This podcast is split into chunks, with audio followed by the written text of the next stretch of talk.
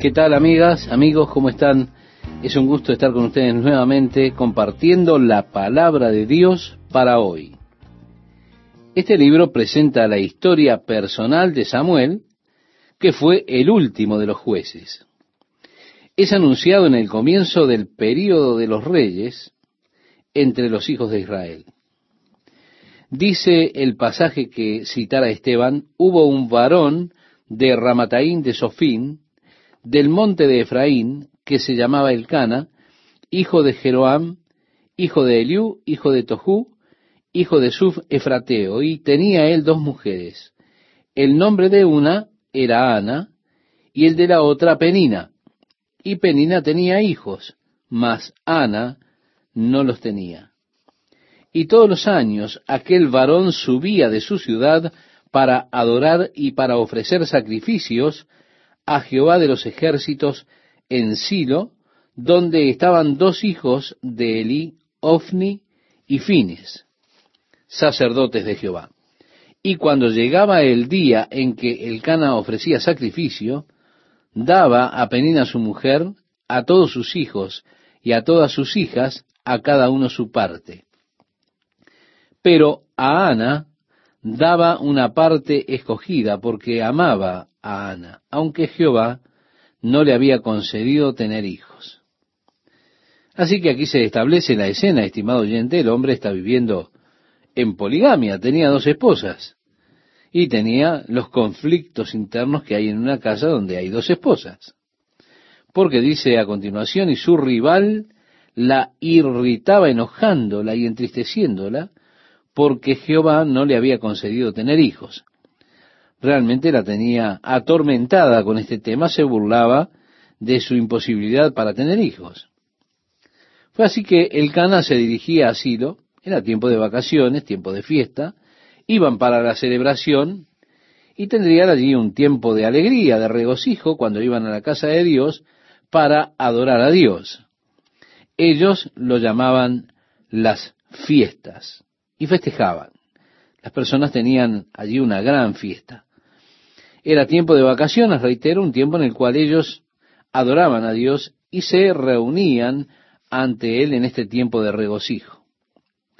Así que el Cana se dirige para ese tiempo al templo y llevó a su esposa Ana con él. Ana lloraba todo el tiempo y no comía. Y tenemos este relato que dice, y el Cana, su marido, le dijo, Ana, ¿por qué lloras? ¿Por qué no comes? ¿Por qué está afligido tu corazón? ¿no te soy yo mejor que diez hijos?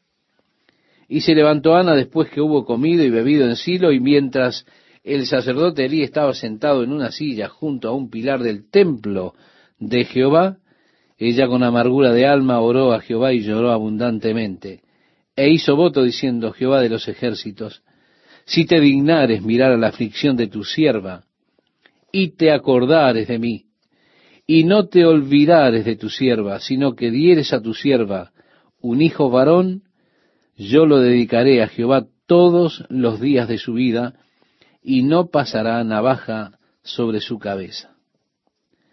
En otras palabras, Padre Señor, si tú me das un hijo, yo te lo entregaré a ti. Pero quiero un hijo, lo entregaré para ti todos los días de su vida. Mira, hay muchos momentos en que nosotros oramos y nos preguntamos por qué nuestras oraciones no son respondidas. Hay momentos en los cuales Dios demora la respuesta a nuestras oraciones. Bien, aquí tenemos un caso. Ana sin duda había estado orando por un hijo desde mucho tiempo. Aún así, aparentemente no había respuesta para ella. Pero Dios retrasó la respuesta. Con Ana había una razón por la cual Dios retrasaba la respuesta. ¿Y con nosotros? Si Dios tarda en responder a nuestras oraciones, estimado oyente, es porque hay una razón para eso. Frecuentemente, con Ana, la razón es que Dios está buscando llevarnos hacia sus propósitos.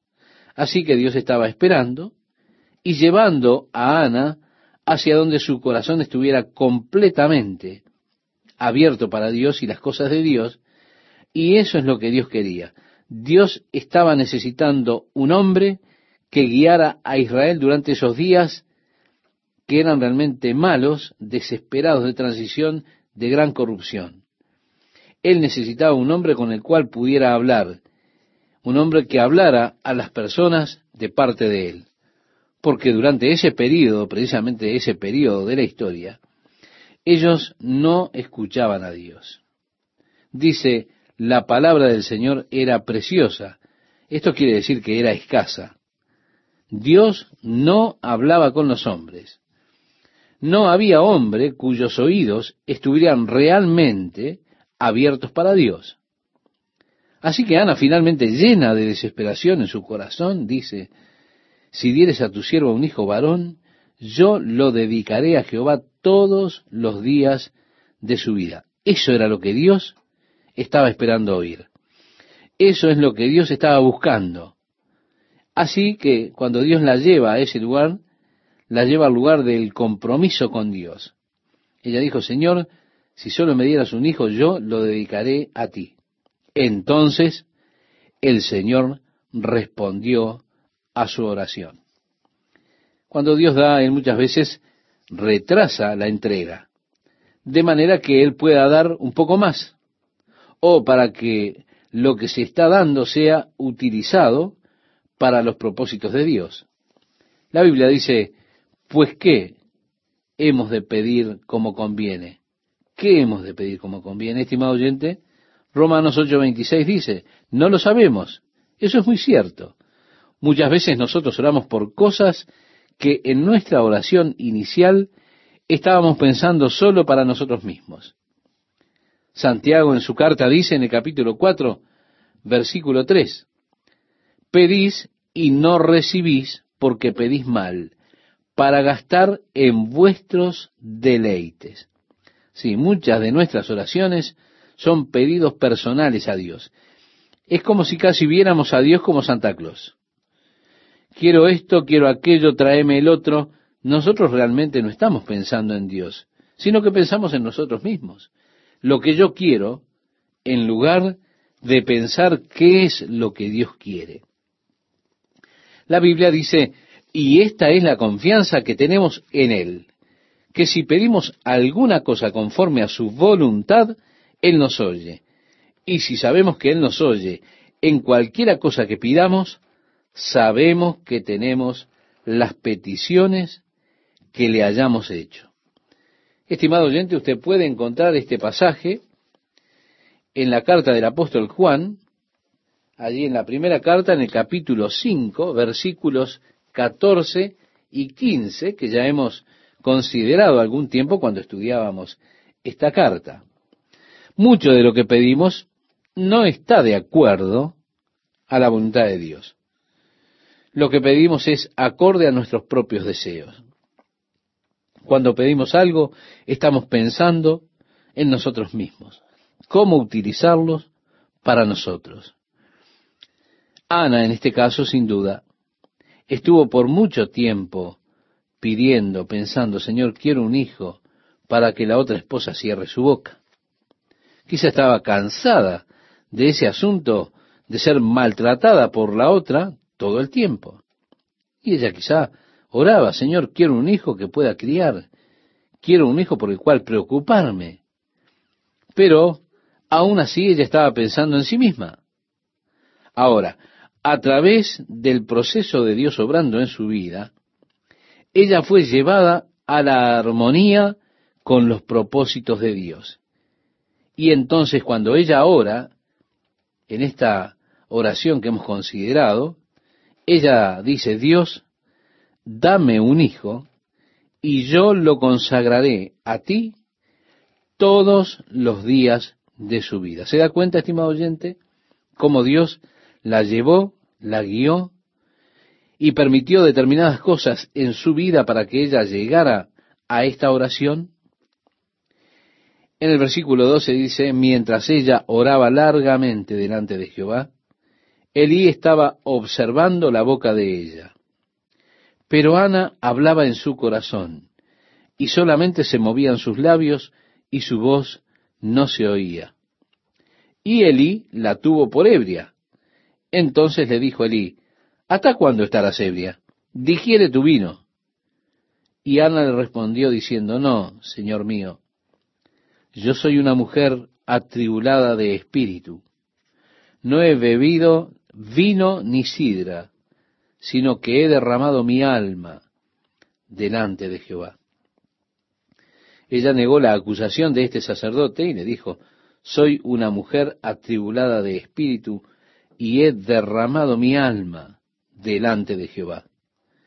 Y continúa diciéndole, no tengas a tu sierva por una mujer impía, porque por la magnitud de mis congojas y de mi aflicción he hablado hasta ahora.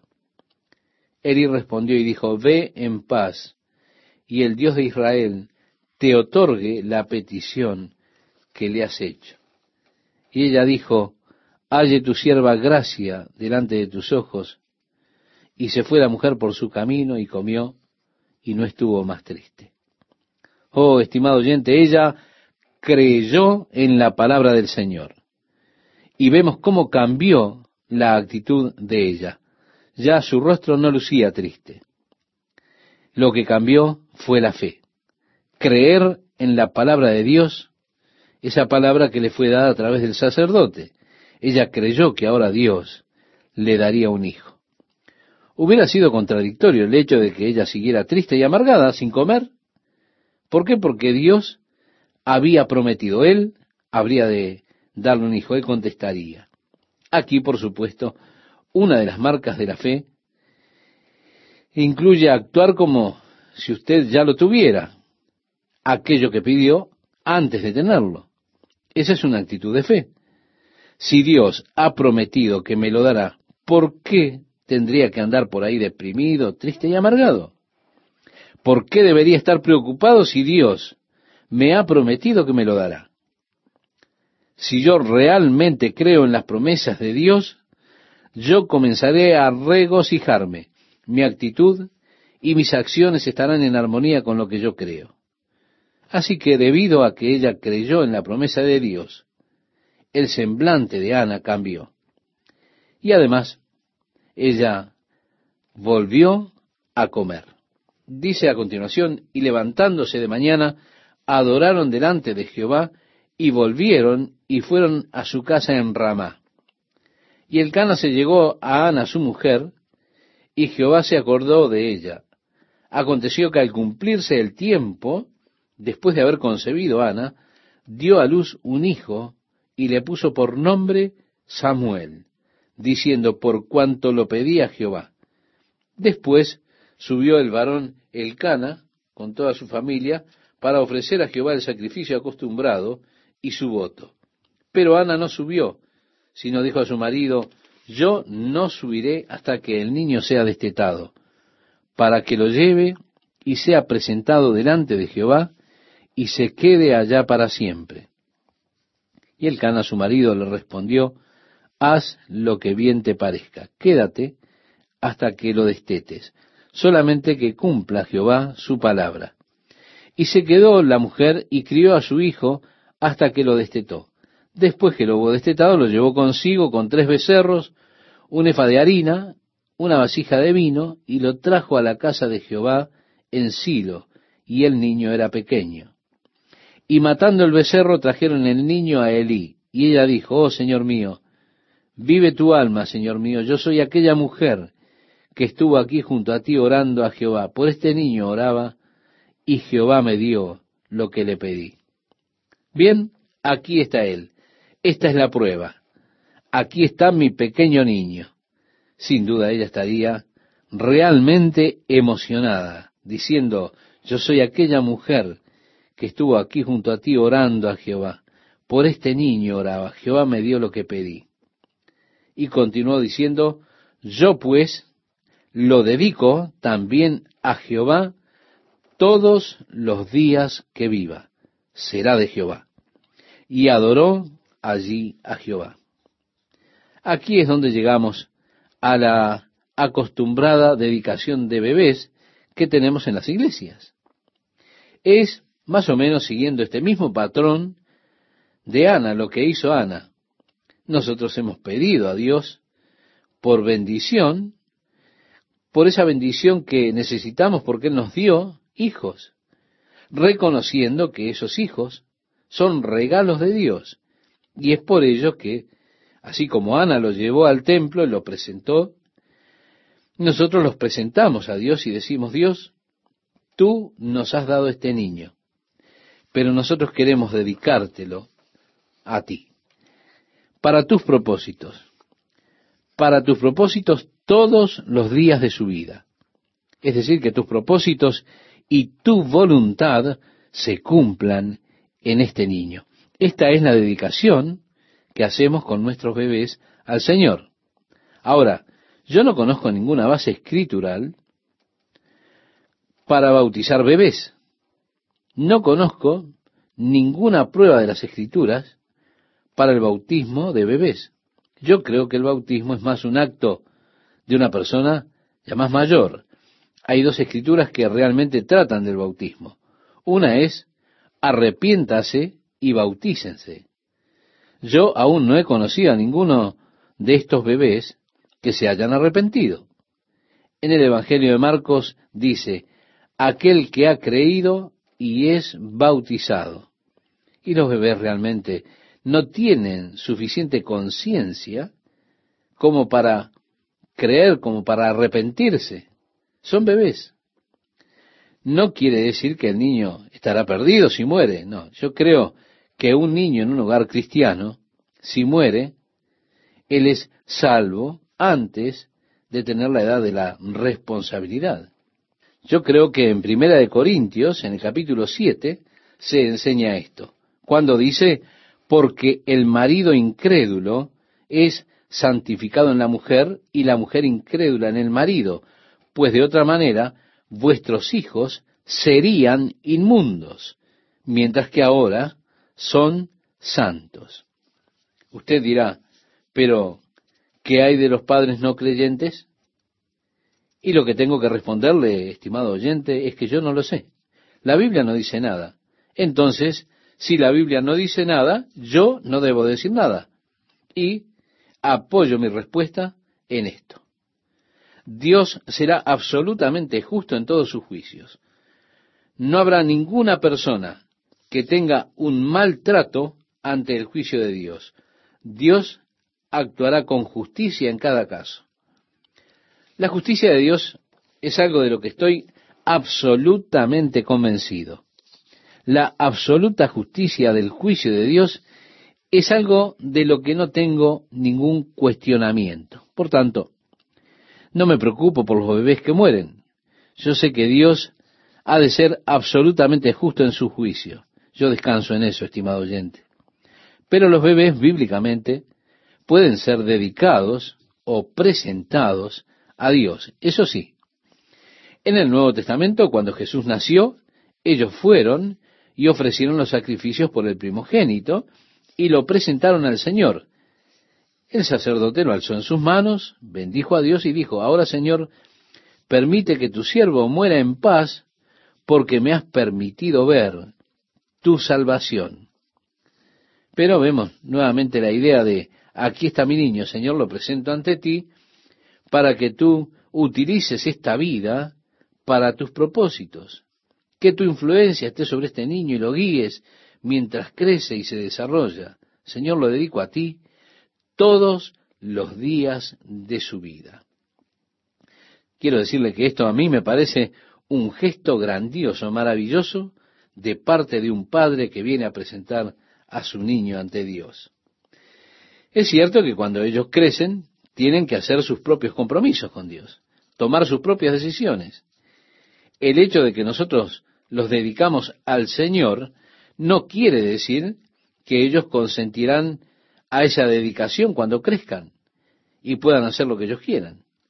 Pero, afortunadamente para ese momento, nosotros les habremos dado suficientes aportes para que cuando ellos crezcan no se aparten de la fe en la cual han crecido bajo nuestra tutela. Así que es mucho más que solo dedicar un niño. Es todo lo que tiene que ver con su crianza, nuestra fidelidad a Dios también en ese periodo. Hay una responsabilidad como padres en criar a nuestros hijos en los caminos del Señor, enseñarles, instruirlos en los caminos de Dios. ¿Para qué? Para que cuando crezcan, éstas sean las cosas que se han sembrado en sus corazones, en sus mentes, profundamente, y que ellas se vuelvan parte de sus pensamientos. ¿Qué tal amigos? ¿Cómo están? La oración de Ana expresa una profundidad espiritual. Dice el versículo 1, si usted ya tiene su Biblia a la mano, en el capítulo 2, versículo 1, y Ana oró y dijo, mi corazón se regocija en Jehová. Evidentemente, a María le era familiar esta oración de Ana, porque si usted recuerda cuando ella fue a visitar a su prima Elizabeth, María estaba embarazada, embarazada de Jesús, y tiene mucho de parecido lo que dijo María con lo que dice aquí Ana. Ana oró y dijo, mi corazón se regocija en Jehová. Mi poder se exalta en Jehová, mi boca se ensanchó sobre mis enemigos, por cuanto me alegré en tu salvación. No hay santo como Jehová, porque no hay ninguno fuera de ti, y no hay refugio como el Dios nuestro. No multipliquéis palabras de grandeza y altanería. Cesen las palabras arrogantes de vuestra boca porque el Dios de todo saber es Jehová, y a Él toca el pesar las acciones. Es una declaración fuerte, ¿verdad? A Él le toca el pesar las acciones. No es suficiente entonces hacer lo correcto. Usted puede estar haciendo lo correcto, pero puede que lo haga con la actitud equivocada. Y eso no sirve de nada, porque Dios pesa sus acciones, o sea, ¿qué motiva sus acciones? Jesús dijo, guardaos de hacer vuestra justicia delante de los hombres para ser vistos de ellos. De otra manera no tendréis recompensa de vuestro Padre que está en los cielos. Se nos dice que un día los secretos del corazón serán juzgados o serán pesados, y Dios sabe por qué usted ha hecho las cosas que hizo. Mire, hay personas que oran, pero ellos solo oran para ser vistos de los hombres. De esa manera sus oraciones realmente no cuentan delante de Dios. Ellos ya tienen su recompensa. Hay algunas personas que ofrendan de una forma tan ostentosa que su nombre estará seguramente algún día en una placa o algo así. O este será el banco que yo compré, o mi silla, o lo que sea ellos ofrendan o ellos dan para que su nombre se publique. Ahora, cuando usted llegue al cielo y esté delante del Señor, y el Señor busque en los libros, usted dirá, espera un momento, Señor, te estás olvidando de algo. Mi nombre estaba en el vitral. Nosotros pagamos mucho dinero por ese vitral. Señor, yo no veo que eso esté en tus registros acá. Bien, él dirá, no, no están los registros. ¿Por qué no, Señor, si me costó mucho dinero? Él dirá, ya tuviste tu recompensa. Todos los que pasaban por el vitral vieron tu nombre. Ellos decían, oh, ¿no es maravilloso este hombre? Él dio un vitral para la iglesia. Si algunas personas dan para ser vistos de los hombres, pues entonces su motivación está equivocada. Dios pesa las acciones. ¿Por qué lo hice? La pregunta ¿por qué lo hice? es realmente más importante que lo que hago. Su actitud, estimado oyente, estimada oyente, es mucho más importante que sus acciones mismas. Así que sepamos que por Él todas nuestras acciones han de ser pesadas. Seguimos con la oración de Ana y nos dice, los arcos de los fuertes fueron quebrados y los débiles se ciñeron de poder. Los saciados se alquilaron por pan y los hambrientos dejan de tener hambre. Hasta la estéril ha dado a luz siete, y la que tenía muchos hijos languidece. Jehová mata, y él da vida. Él hace descender al Seol y hace subir. Jehová empobrece y él enriquece. Abate y enaltece. Él levanta del polvo al pobre, y del muladar exalta al menesteroso, para hacerle sentarse con príncipes y heredar un sitio de honor. porque de Jehová son las columnas de la tierra, y él afirmó sobre ellas el mundo. Bueno, tenemos que tomar esta pintoresca oración de Ana y decir que la Biblia enseña la antigua teoría de que la tierra se sostiene sobre pilares. Porque ella utiliza, Ana está utilizando aquí esta figura y habla de los pilares de la tierra y el mundo puesto sobre estos pilares. Pero tenemos que darnos cuenta que son figuras pintorescas y no es ninguna clase de revelación especial en absoluto. El versículo 9 nos dice, Él guarda los pies de sus santos, mas los impíos perecen en tinieblas, porque nadie será fuerte por su propia fuerza. Nuevamente aquí está, creo yo, una escritura que es muy importante. Él guarda los pies de sus santos. En los salmos se habla mucho acerca de guardar los pies de los santos. El caminar en lugares resbalosos, Él guarda los pies de sus santos. Me guarda de caer, le guarda de caer. Continúa diciendo, porque nadie será fuerte por su propia fuerza. Qué valiosa verdad, por su propia fuerza. Esto es, por la propia fuerza del ser humano, usted nunca podrá prevalecer. Yo soy más fuerte cuando soy consciente de mi debilidad. Estoy en el punto más débil cuando pienso que soy fuerte. Cuando yo pienso, tengo este alambrado, Señor, no necesito que tú me ayudes, yo soy capaz de cuidarme, tú no necesitas sostener mi mano, Señor, déjame hacerlo a mí, no hay problemas por aquí. Es allí precisamente cuando estoy en la posición más vulnerable. Cuando estoy allí y digo, Señor, yo no creo que pueda. Cuando digo, Señor, yo sé que no puedo, ayúdame, sé que no seré capaz de hacer esto, necesito tu ayuda. Es allí precisamente cuando me encuentro en mi posición más fuerte. ¿Por qué? Porque nadie será fuerte por su propia fuerza por sus propias fuerzas usted nunca conocerá lo que es la real victoria. Es solamente si aprendemos a confiar en la fortaleza del Señor que estaremos y seremos realmente fuertes. Ahora entramos en la historia de los hijos de Elí, aquel sacerdote, y ellos, ellos eran realmente despreciables. Elí era el sumo sacerdote, pero sus hijos eran codiciosos, eran sacerdotes representando a Dios, pero eran muy malos representantes. La costumbre de aquellos días era cuando usted ofrecía su sacrificio al Señor, usted sacrificaba un cordero, lo cortaban en pedazos, quemaban la grasa como ofrenda quemada, el humo subía hacia Dios. Luego a veces hervían la carne y la comían. Usted se sentaba, de alguna manera se puede decir que usted estaba comiendo con Dios. Pero mientras la carne se cocinaba, los sacerdotes venían con unos pequeños ganchos y sacaban. Y lo que sacaban era de ellos. Eso era el pago del sacerdote.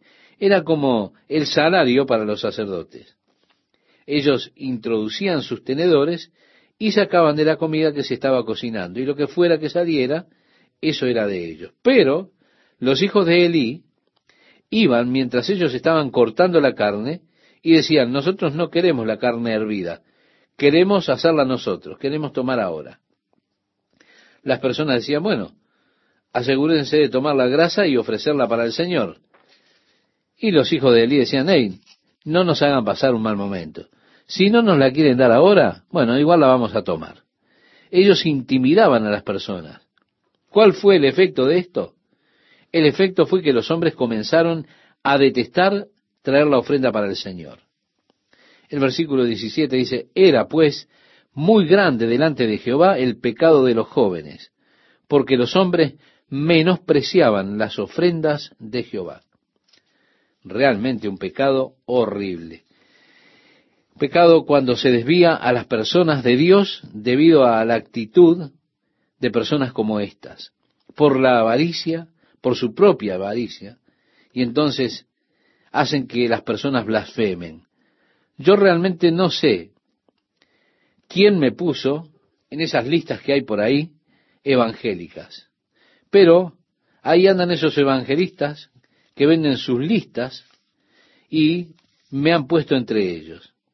Así que usted cae en una lista y muy pronto se verá en todas las listas por ahí. Parece que yo estoy obteniendo más y más cartas cada día. Alguien me escribió, querido hermano, un amigo que tenemos en común me habló de usted y yo me sentí movido por el Señor de escribirle y compartir con usted mis necesidades. Estoy adjuntando una página de la Biblia porque la palabra de Dios es tan poderosa. Si usted solo escribe sus peticiones en esta página y la envuelve y me la reenvía incluyendo su ofrenda en la página también, yo llevaré sus peticiones ante el Señor y oraré por usted porque el Señor me ha dicho que hay algo mal. Usted tiene un problema en su vida. Hay algo que no está muy bien. ¿Qué es, hermano? Compártalo conmigo. El pecado de estos hombres es realmente terrible. Es horrible porque ellos hacen que las personas blasfemen a Dios. Ellos no son más que artistas estafadores. Su pecado es como el pecado de los hijos de Elí, que provocaron que las personas menospreciaran el sacrificio y la adoración a Dios. Ahora, Samuel comenzó a hacer pequeñas diligencias en el templo, y su madre le había hecho una pequeña túnica de lino como la del sacerdote, a pesar de que él solo era un pequeño niño. A pesar de eso, él empezó a utilizar la túnica del sacerdote y comenzó a hacer algunas diligencias en el templo. Yo imagino que él era un pequeño y tierno muchachito que andaba por allí haciendo alguna de las tareas pequeñas. Imagino que era todo un espectáculo verlo. Y a partir del verso 19 nos dice, y le hacía a su madre una túnica pequeña y se la traía cada año cuando subía con su marido para ofrecer el sacrificio acostumbrado. Y Elí bendijo a Elcana y a su mujer diciendo, Jehová te dé hijos de esta mujer en lugar del que pidió a Jehová y se volvieron a su casa, y visitó Jehová a Ana, y ella concibió, y dio a luz tres hijos y dos hijas. Y el joven Samuel crecía delante de Jehová, pero Elí era muy viejo. Y oía de todo lo que sus hijos hacían con todo Israel, y cómo dormían con las mujeres que velaban a la puerta del tabernáculo de reunión. Realmente ellos eran perversos, a pesar de que ellos supuestamente eran representantes de Dios como sacerdotes. Aún así, eran inmorales, estaban desviados completamente, eran personas realmente despreciables. El verso 23 leemos, y les dijo, ¿por qué hacéis cosas semejantes? Porque yo oigo de todo este pueblo vuestros malos procederes. No, hijos míos, porque no es buena fama la que yo oigo, pues hacéis pecar al pueblo de Jehová. Si pecare el hombre contra el hombre, los jueces le juzgarán. Mas si alguno pecare contra Jehová, ¿quién rogará por él? Pero ellos no oyeron la voz de su padre, porque Jehová había resuelto hacerlos morir. En otras palabras, ellos habían llegado tan lejos en la maldad que el Señor estaba esperando el momento de eliminarlos. Por eso, ellos no escucharon a su padre. El relato continúa diciendo, y el joven Samuel iba creciendo, y era acepto delante de Dios y delante de los hombres. Y vino un varón de Dios a Elí y le dijo, Así ha dicho Jehová, ¿no me manifesté yo claramente a la casa de tu padre cuando estaban en Egipto en casa de Faraón? Y yo le escogí por mi sacerdote entre todas las tribus de Israel, para que ofreciese sobre mi altar y quemase incienso y llevase efod delante de mí, y di a la casa de tu padre todas las ofrendas de los hijos de Israel. Sin embargo, debido a Elí y sus hijos, quienes no honraron al Señor, este enviado de Dios dijo estas palabras. Y a continuación, en el versículo 30, nosotros leemos, Yo honraré a los que me honran, y los que me desprecian serán tenidos en poco. He aquí vienen días en que cortaré tu brazo y el brazo de la casa de tu padre, de modo que no haya anciano en tu casa.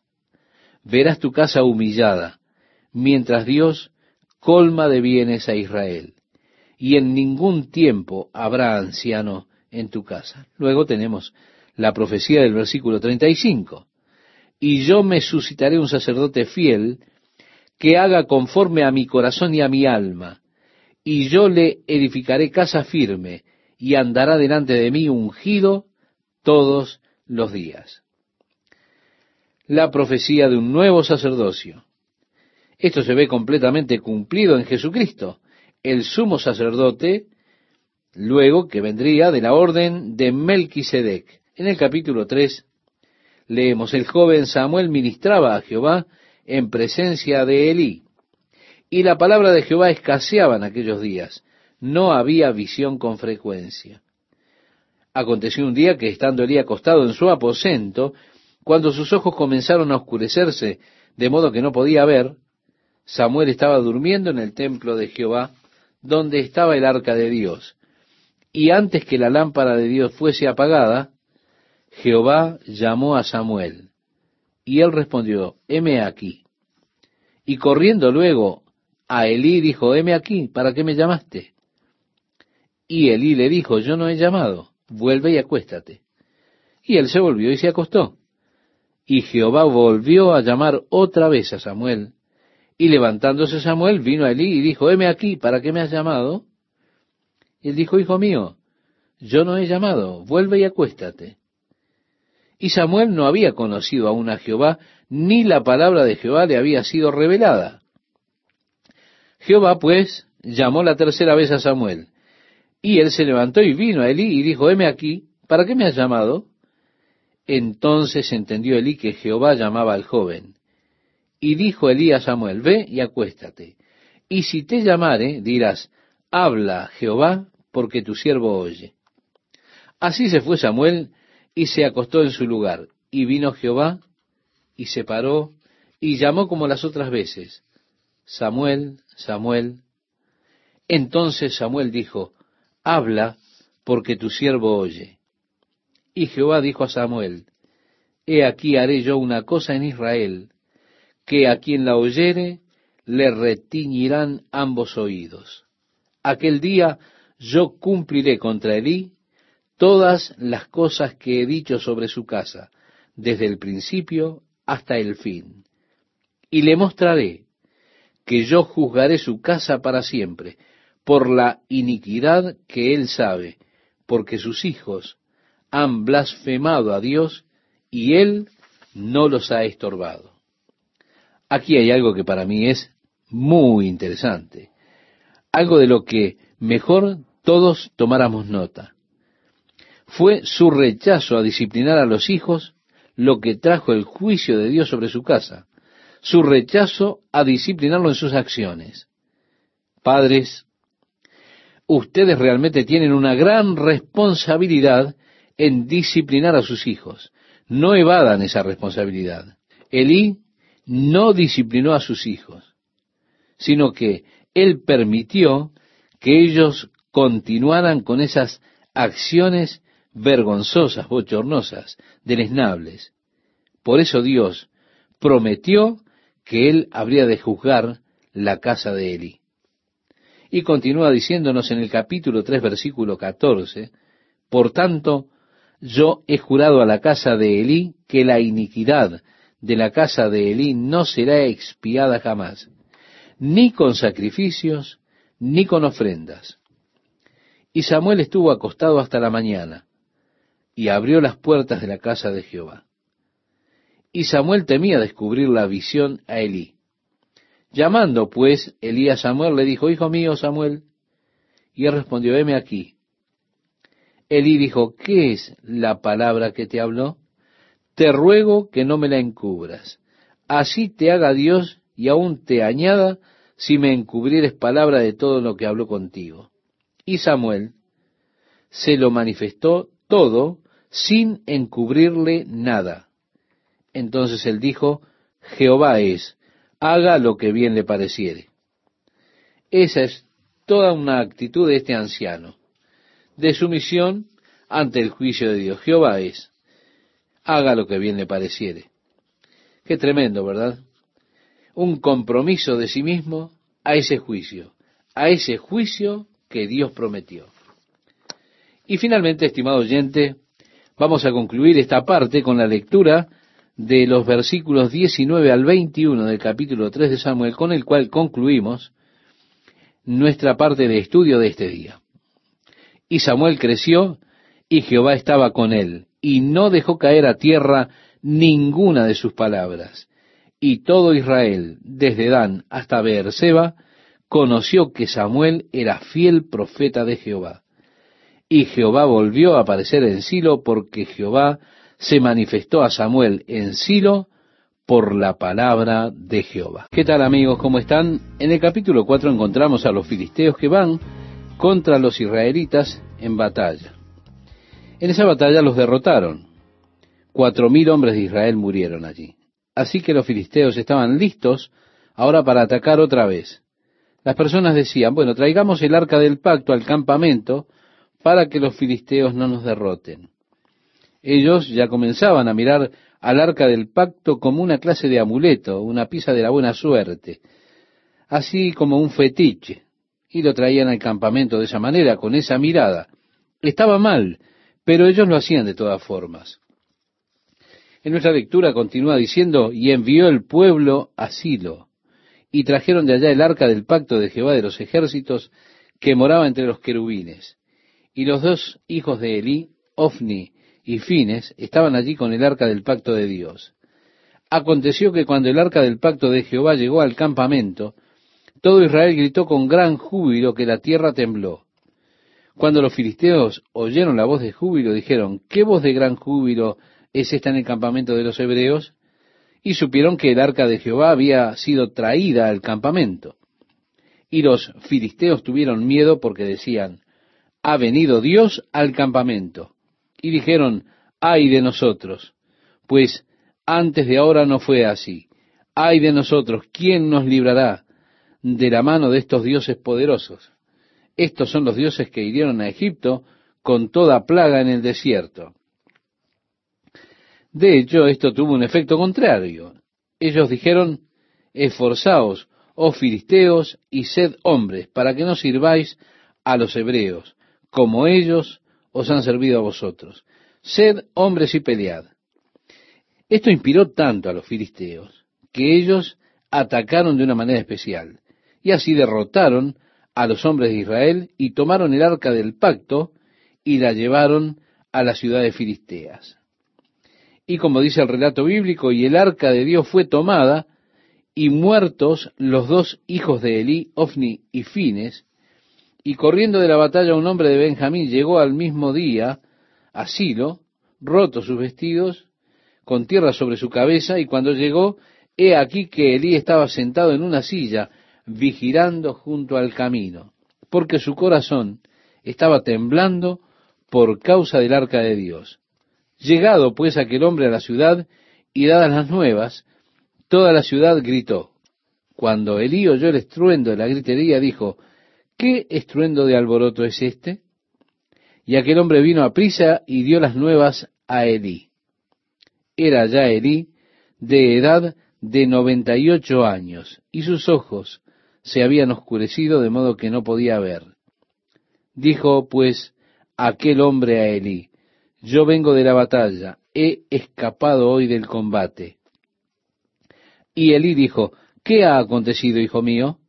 Y el mensajero respondió diciendo, Israel huyó delante de los filisteos, y también fue hecha gran mortandad en el pueblo, y también tus dos hijos, Ofni y Fines, fueron muertos, y el arca de Dios ha sido tomada.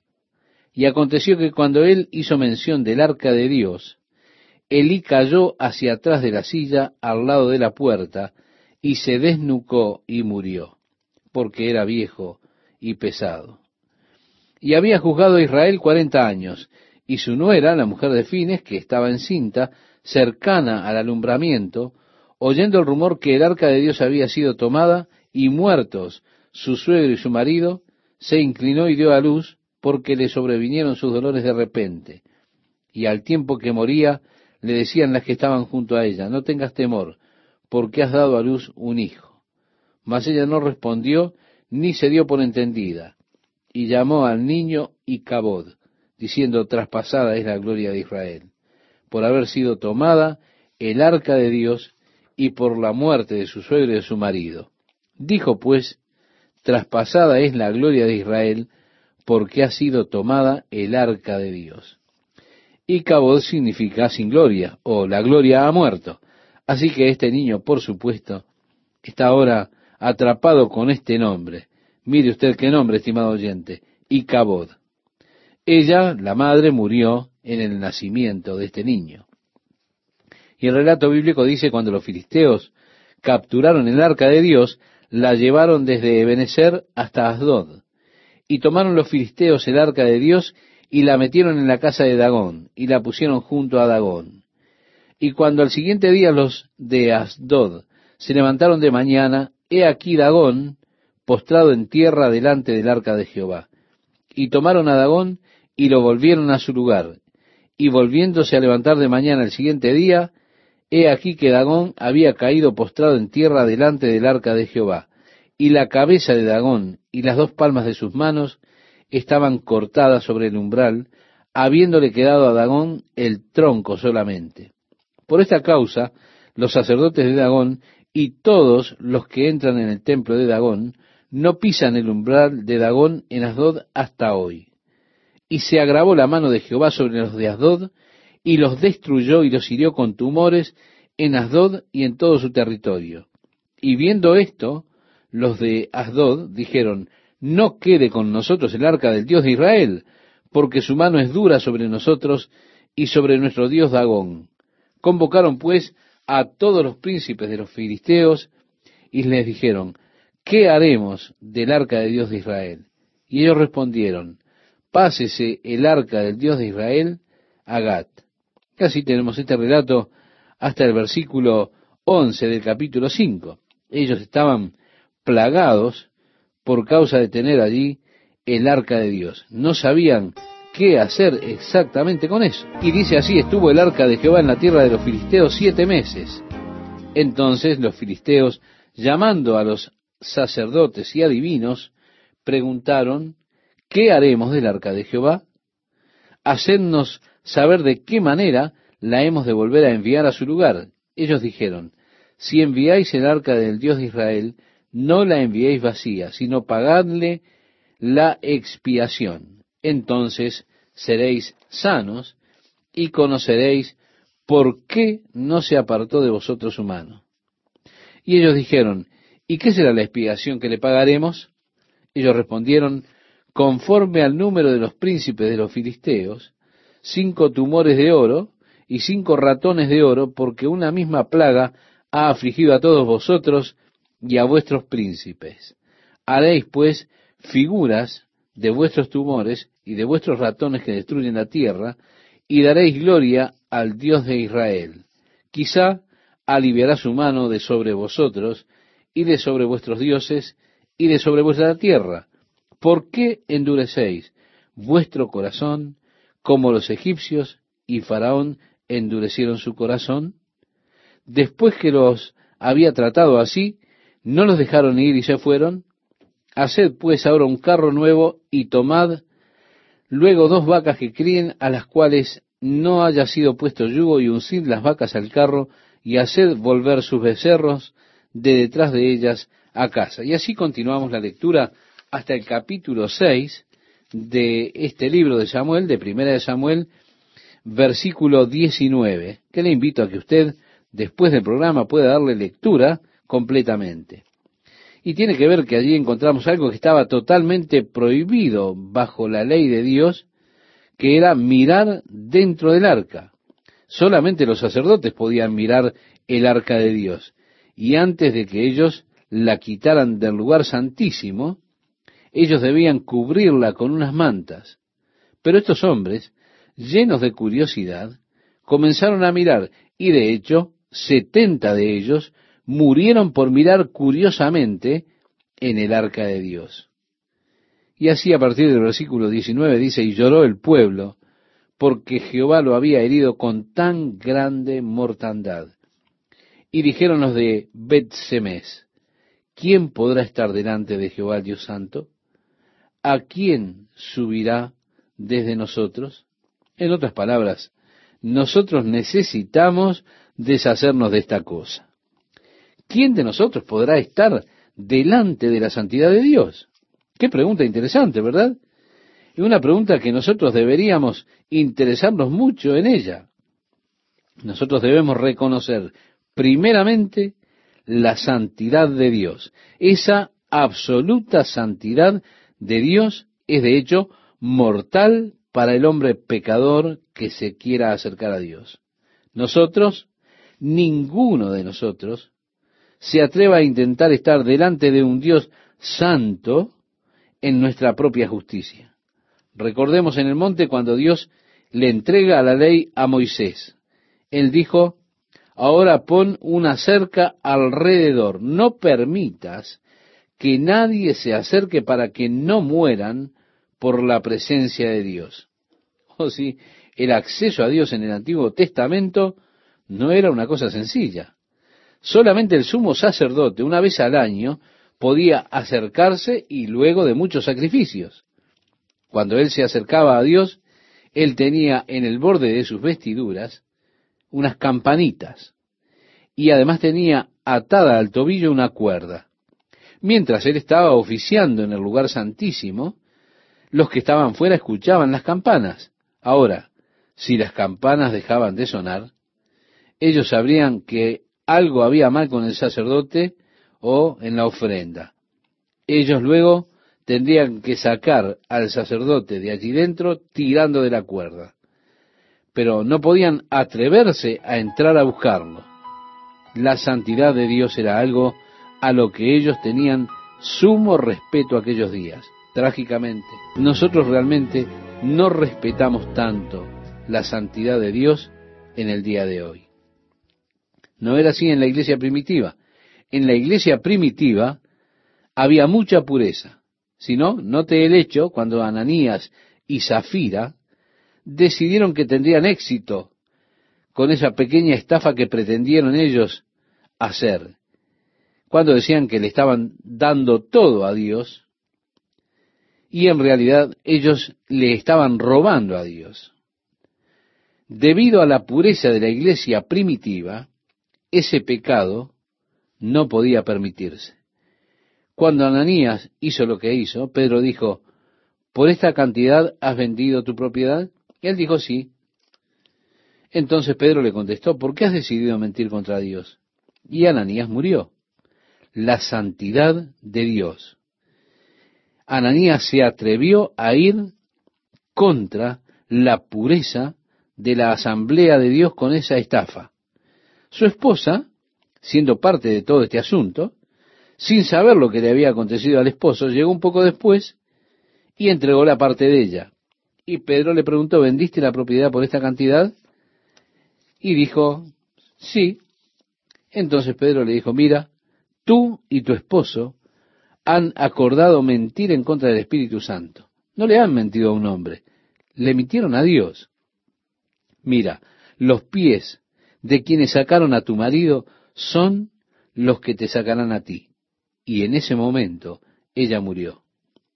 Algunas personas dicen, oh Dios, devuelve la pureza a tu iglesia.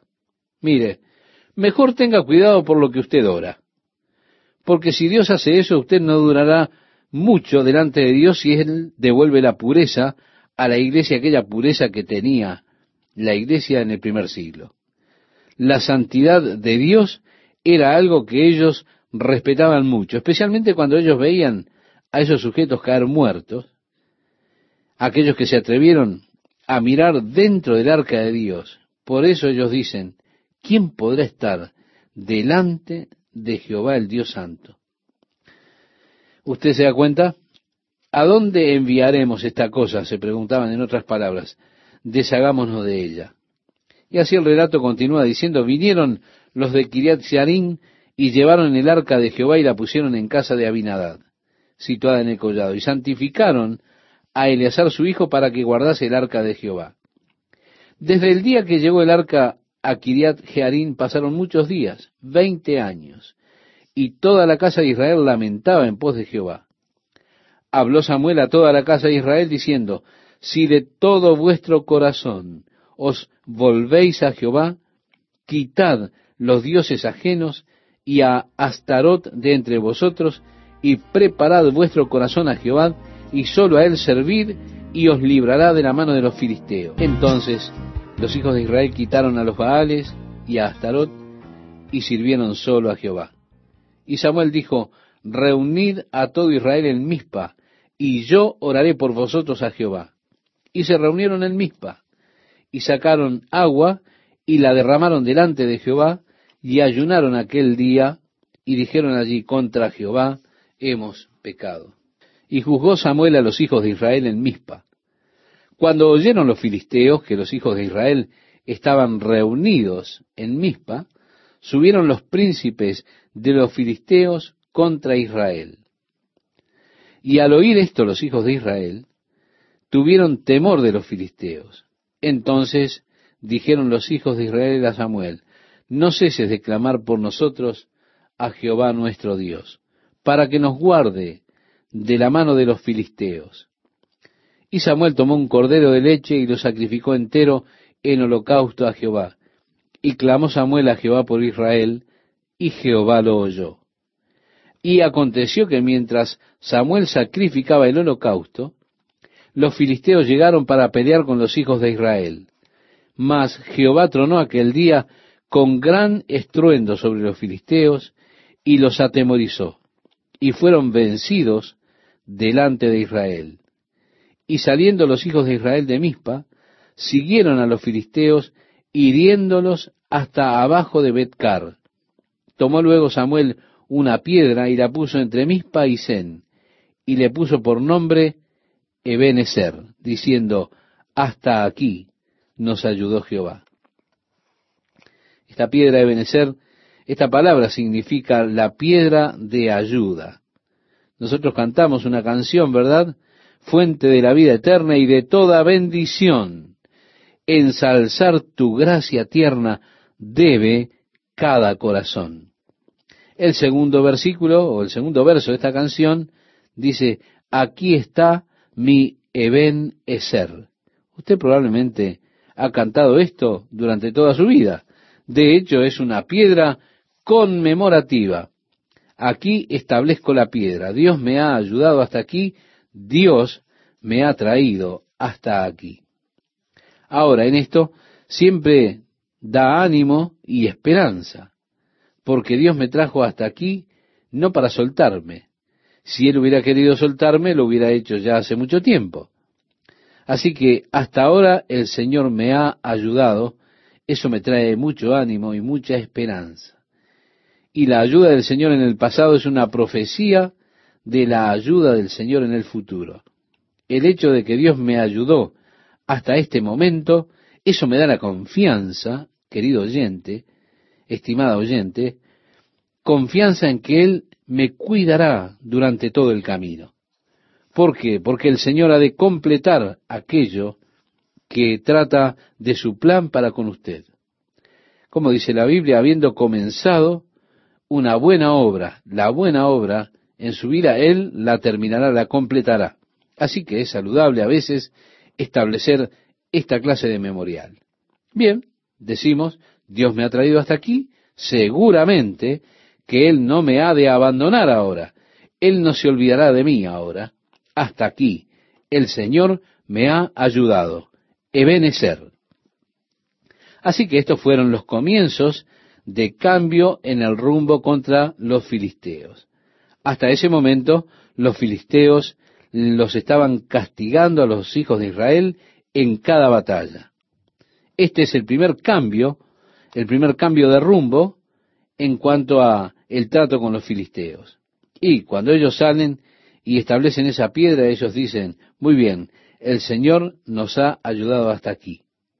Lo primero en el comienzo de la obra de Dios, cuando les trajo victoria sobre sus enemigos.